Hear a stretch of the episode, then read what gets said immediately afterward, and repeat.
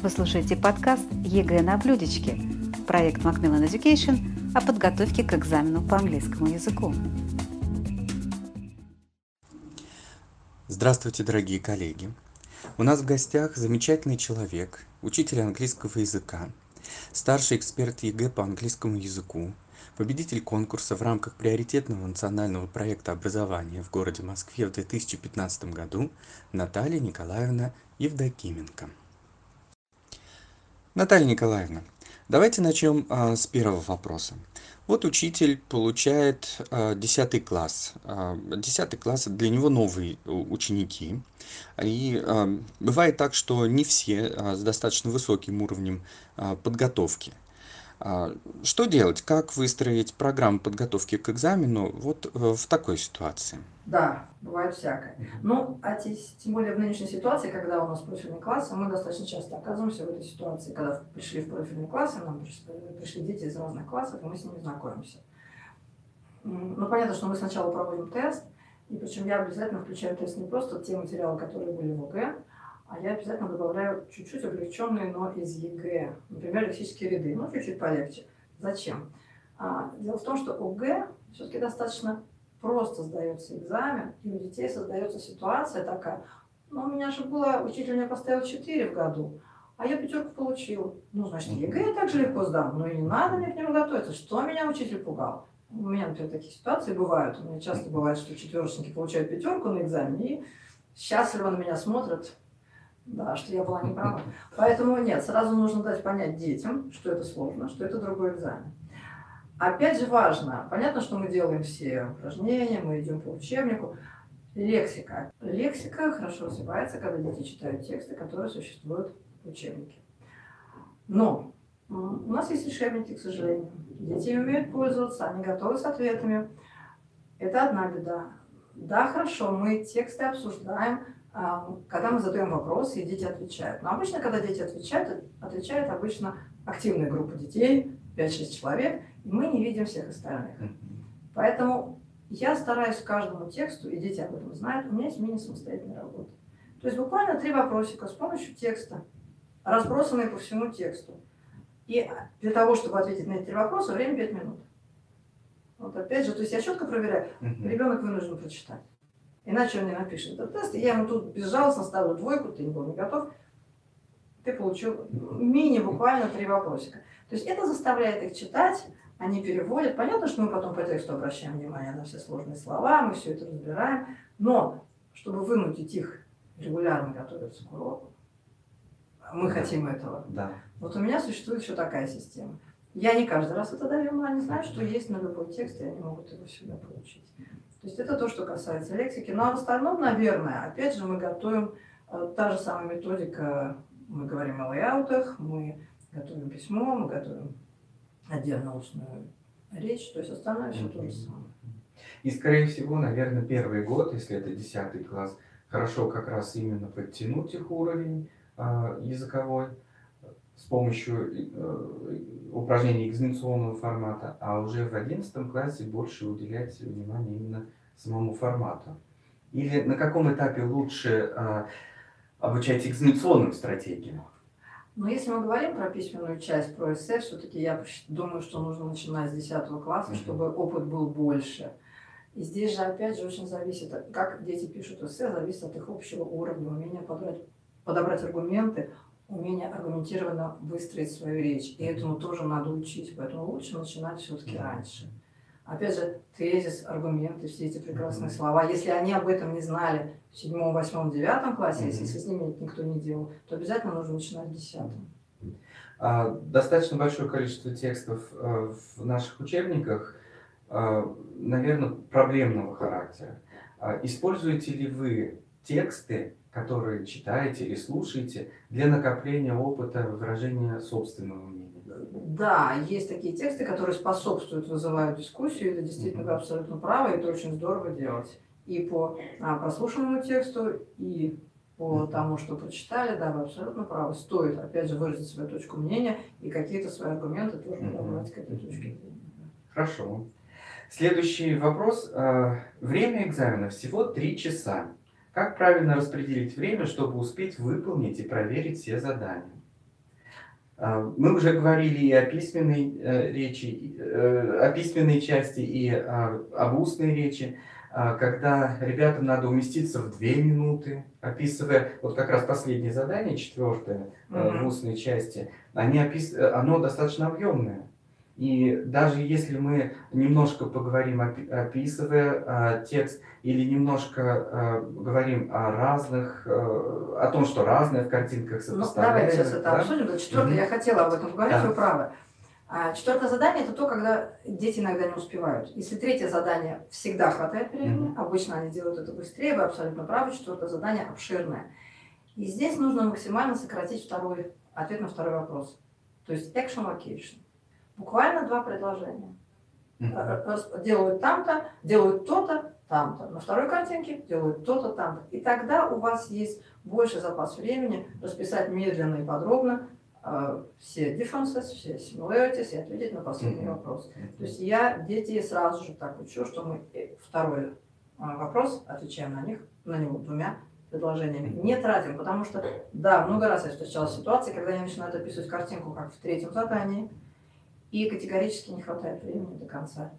У нас ушел вывод, у нас даже уходит два последних вопроса, и, в общем-то, оценка падает именно потому, что стратегия была выбрана неправильно. То есть обязательно быстро и перейти сразу же к разницам. А в других заданиях, как ну, если ребята могут про, сэкономить да, про время? письменный экзамен, мы аудирование никак мы не сэкономим. Здесь понятно. А когда мы говорим про чтение, я говорю своим ученикам, что вы делаете первые два задания медленно и вдумчиво. Почему? Они взаимозависимые. Там же нужно расставить, и вот эти опции, заголовки и куски из предложений зависят друг от друга, нам их нужно расставить как пазл. Это нужно сделать спокойно. Если вы сделали это задание, оставьте, не делайте последнее чтение пока. Оно просто иногда можно, ну, что не успел, туда делал. Надо делать в самом конце. Сделай это задание, делайте грамматические задания. Грамматику всегда делают быстро. Там тексты да. короче. Да, там грамматика, хотя на него отводится много времени, тем не менее, да, даже лексические виды, что сделал, то сделал, оставил, оставил. Оставить как можно больше времени все-таки на письменную часть, это 20 баллов, э, личное письмо. Опять же, личное письмо. Если учащийся хорошо подготовлен, он знает образец, я рекомендую вообще не писать его на черновик. На черновик буквально ответы на вопросы, которые он хочет написать. А зачем писать на черновик? Dear Mary, thank you for your recent letter и так далее. Да. Это только лишняя трата времени. Пишите сразу на черновик. Вы это знаете наизусть. И опять же эссе. А, эссе, над ним надо подумать побольше. Естественно, оно пишется на черновик изначально. Опять же, сначала расставив, как я уже говорила, расставив аргументы по абзацам. И мы тогда уже знаем, о чем мы пишем, и мы не столкнемся с ситуацией, когда мы оказались перед четвертым абзацем, мы не знаем, что там писать. Это то, что касается. А потом вы проверили свой райтинг, у вас осталось одно чтение, ну, доделайте вы его быстренько, читайте, тем более, что там абзац всегда соответствует вопросу. Прочитали абзац, ответили на вопрос. Достаточно быстро идет. Поставили ответы, и вы успеете. То есть вот так, наверное. А, скажите, как вот вы считаете, как психологически подготовить учащихся к экзаменационному испытанию, особенно к устной части?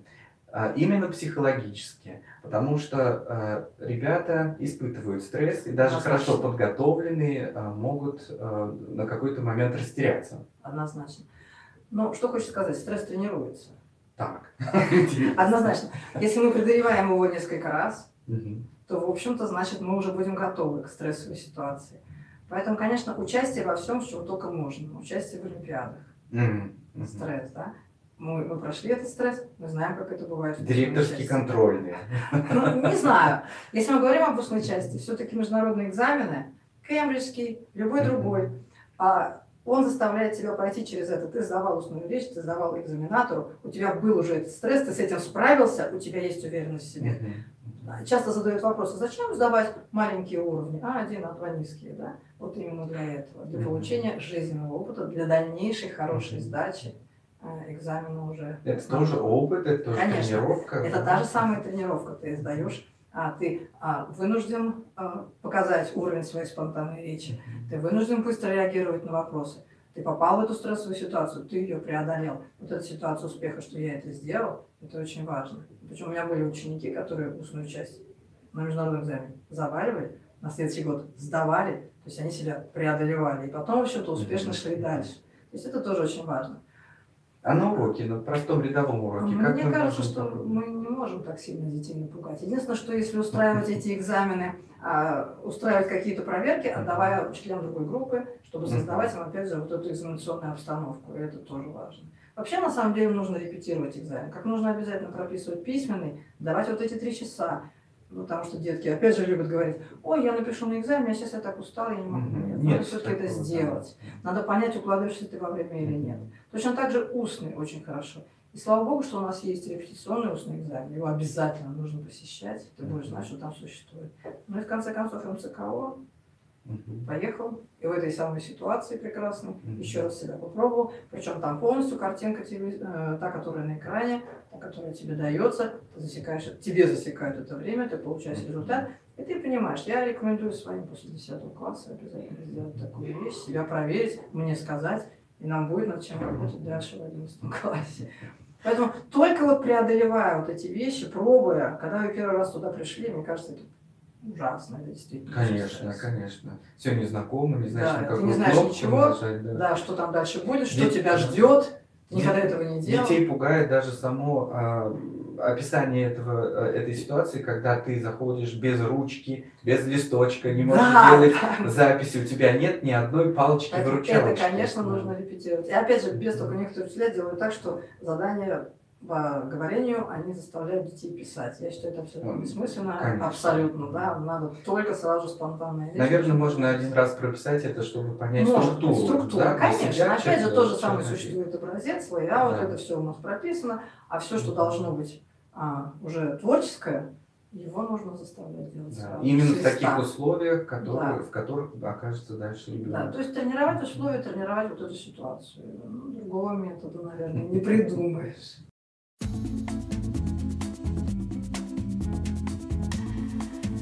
Вы слушаете подкаст ЕГЭ на блюдечке. Проект Macmillan Education о подготовке к экзамену по английскому языку. А какие наиболее частые ошибки допускают ученики в письменной и устной речи? А, Из, из вашего опыта как Да. эксперта. Именно то, что как раз и портит а, основную картину. Ребенок уверен, что он выполнил все, Мгм. но, к сожалению, это считается ошибкой. Если мы говорим про эссе, то в 2018 году произошли некие изменения. А, Более строгими стали критерии оценки эссе, и к этому оказались не все готовы, и были некие отрицательные результаты а, летом 2018 года. А, Что произошло на самом деле?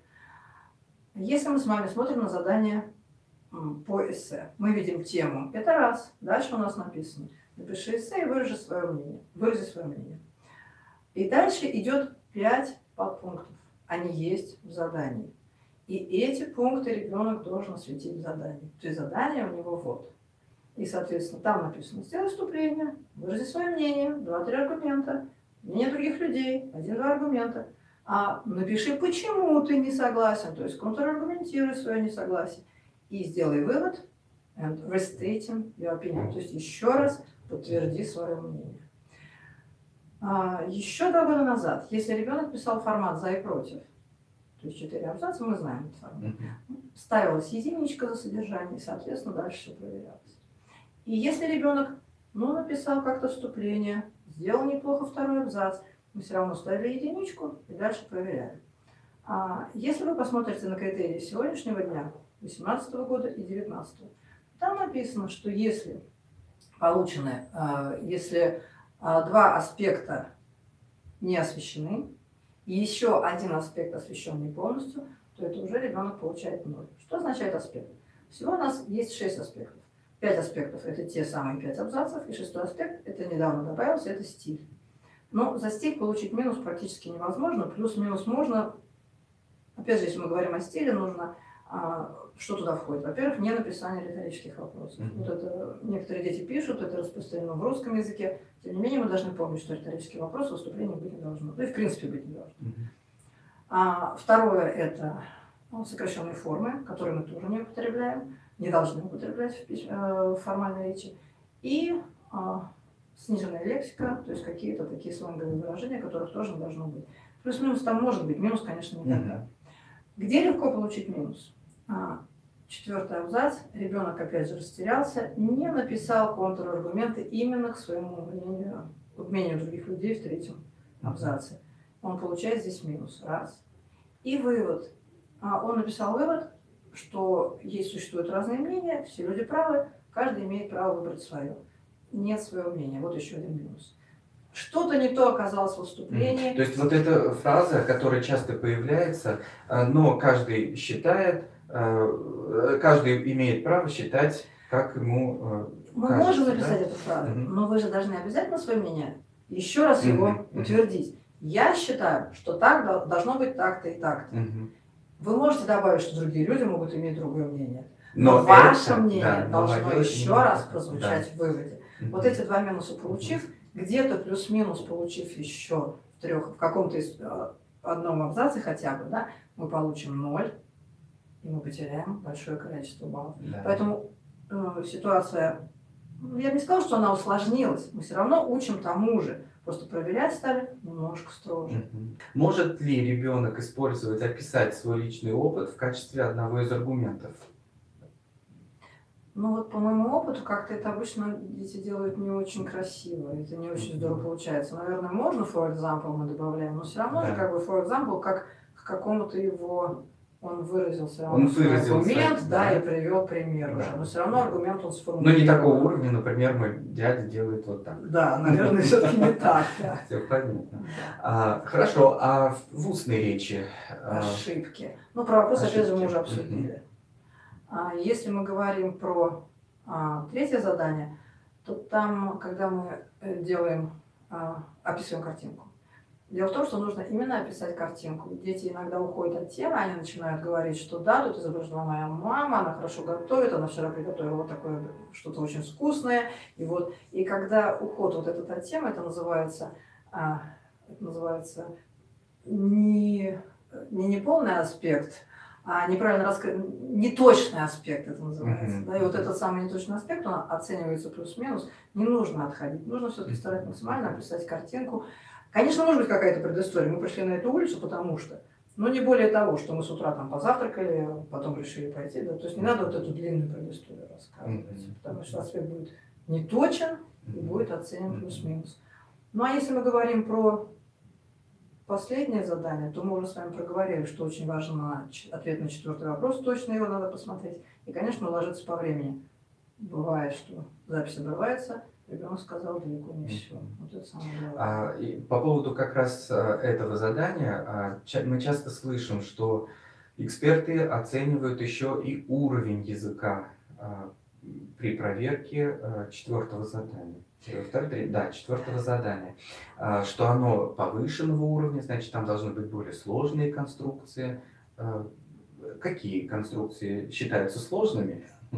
И Ну, э, на самом ли деле э, снижается говоря, балл за то, что э, ребенок говорит моей- простым языком? Из моей практики этого, в общем-то, не происходит. Если ребенок описал все верно, грамматически, все конструкции с- выполнил, даже если они простые, то ничего страшного в этом нет. Сам уровень лексики здесь. То есть модальные глаголы для э, выражения Ну, э, там же в speculation и так критериях очень сложно, там же нет, что вы поднимете балл за, за использование модального Но и глагола, не к сожалению. Конечно, эксперты это впечатляет, однозначно. Когда я такое слышу, я сразу понимаю, ага, уровень. То есть вы можете простить какую-то маленькую ошибку. Ну, Может быть, да. Конечно, хорошо детей это учить, почему бы нет, если они это сказали, это прекрасно. Но так, чтобы снижали за отсутствие этой высоких грамматических конструкций, сложных, да, и какого-то высокого уровня лексики, нет, Мгм. снижения не происходит. А вот мы еще не затронули первое задание устной части, там, где читать, где ребенок получает один балл, но он также его и теряет. Вот насколько легко его потерять и насколько трудно его удержать. Но на самом деле все-таки теряют его немногие. Это редкие люди, которые действительно читают, и у них получается больше пяти ошибок. Главное здесь, я опять же говорю своим ученикам, когда у вас есть эти полторы минуты на подготовку, читайте вслух, никого не стесняйтесь. Сами для себя прочитайте этот текст вслух, не надо там что-то шевелить губами. Вы имеете на это право, вас не пишут. Вы прочитали вслух, вы успокоились, начинаете читать этот текст. А как подойти к тому слову, которое для них незнакомо? Ну, здесь, конечно, Да, да. Какие хитрости, может быть, вы знаете, о котором вы учите своих ребят? Но опять же существуют какие-то буквосочетания, которые мы должны знать, как они читаются. Знакомый, может быть. Да, знакомые буквосочетания, и здесь уже просто ваш опыт. Мгм. Опять же, когда вы читаете со своими детьми, вы же обращайте внимание на чтение C, на, се- на чтение буквы G да, в определенных э, комбинациях. Опять же, на чтение других э, комбинаций гласных и согласных. Если у них есть этот опыт, ну, то есть, опять же, вы все время над этим работаете. Конечно, да. Читать нужно обязательно, и еще нужно и слушать тексты. Во многих учебниках да, существует возможность, текст, который дается а, прочитать, он, можно его прослушать. Иногда я его слушаю просто на уроке. Мы прослушаем абзац, дети смотрят, слушают, как оно читается идеально. А потом мы этот абзац разбираем по вопросу. Прочитали абзац. То есть это я тоже даю возможность, чтобы они видели. И детки все-таки обычно обращают внимание. А как часто вы а, практикуете именно на уроке а, чтение вслух? Каждый ли текст по предложению каждый или, или это специальные а, Если класс для этого? однозначно слабый, то я с ними читаю Мгм. больше. Обращаю на это внимание. Это тот класс, который мне нужно хотя бы довести до уровня какого-то. Если класс сильный, конечно, с ними минимально. Мгм. Очень мало. Хорошо. Больше говорим. Хорошо, спасибо большое. Вы ответили на а, основные вопросы, которые мы получили к сегодняшней беседе. А, наверное, что бы вы пожелали нашим преподавателям, на что обра- обратить больше внимания а, за оставшийся период времени, чтобы практиковать больше с ребятами именно Ну, вот оставшиеся месяцы? Если мы говорим про одиннадцатиклассников, то, конечно, обратить внимание на написание эссе. Мгм. Еще раз, что они должны четко отвечать на вопросы, которые стоят у них в плане. Еще раз с ними пройти и дать им возможные образцы и выучить с ними их наизусть. То есть только такие вещи. Ну, естественно, посетить, прописать еще раз формат, посетить все пробные, которые будут даны. Ну, наверное, что еще. Ну и успехов. Успех, Пожелаем всем конечно, дай бог, чтобы да. все хорошо сдавали. Мы все Конечно. хотим успешной сдачи, успехов всем учителям, успехов всем нашим ученикам. Спасибо вам большое за внимание. Это был подкаст ЕГЭ на блюдечке, проект Macmillan Education о подготовке к экзамену по английскому языку. Если вам понравился этот подкаст, поделитесь с ним с теми, кому, на ваш взгляд, он будет интересен и полезен. Ссылки на наши соцсети в описании этого подкаста.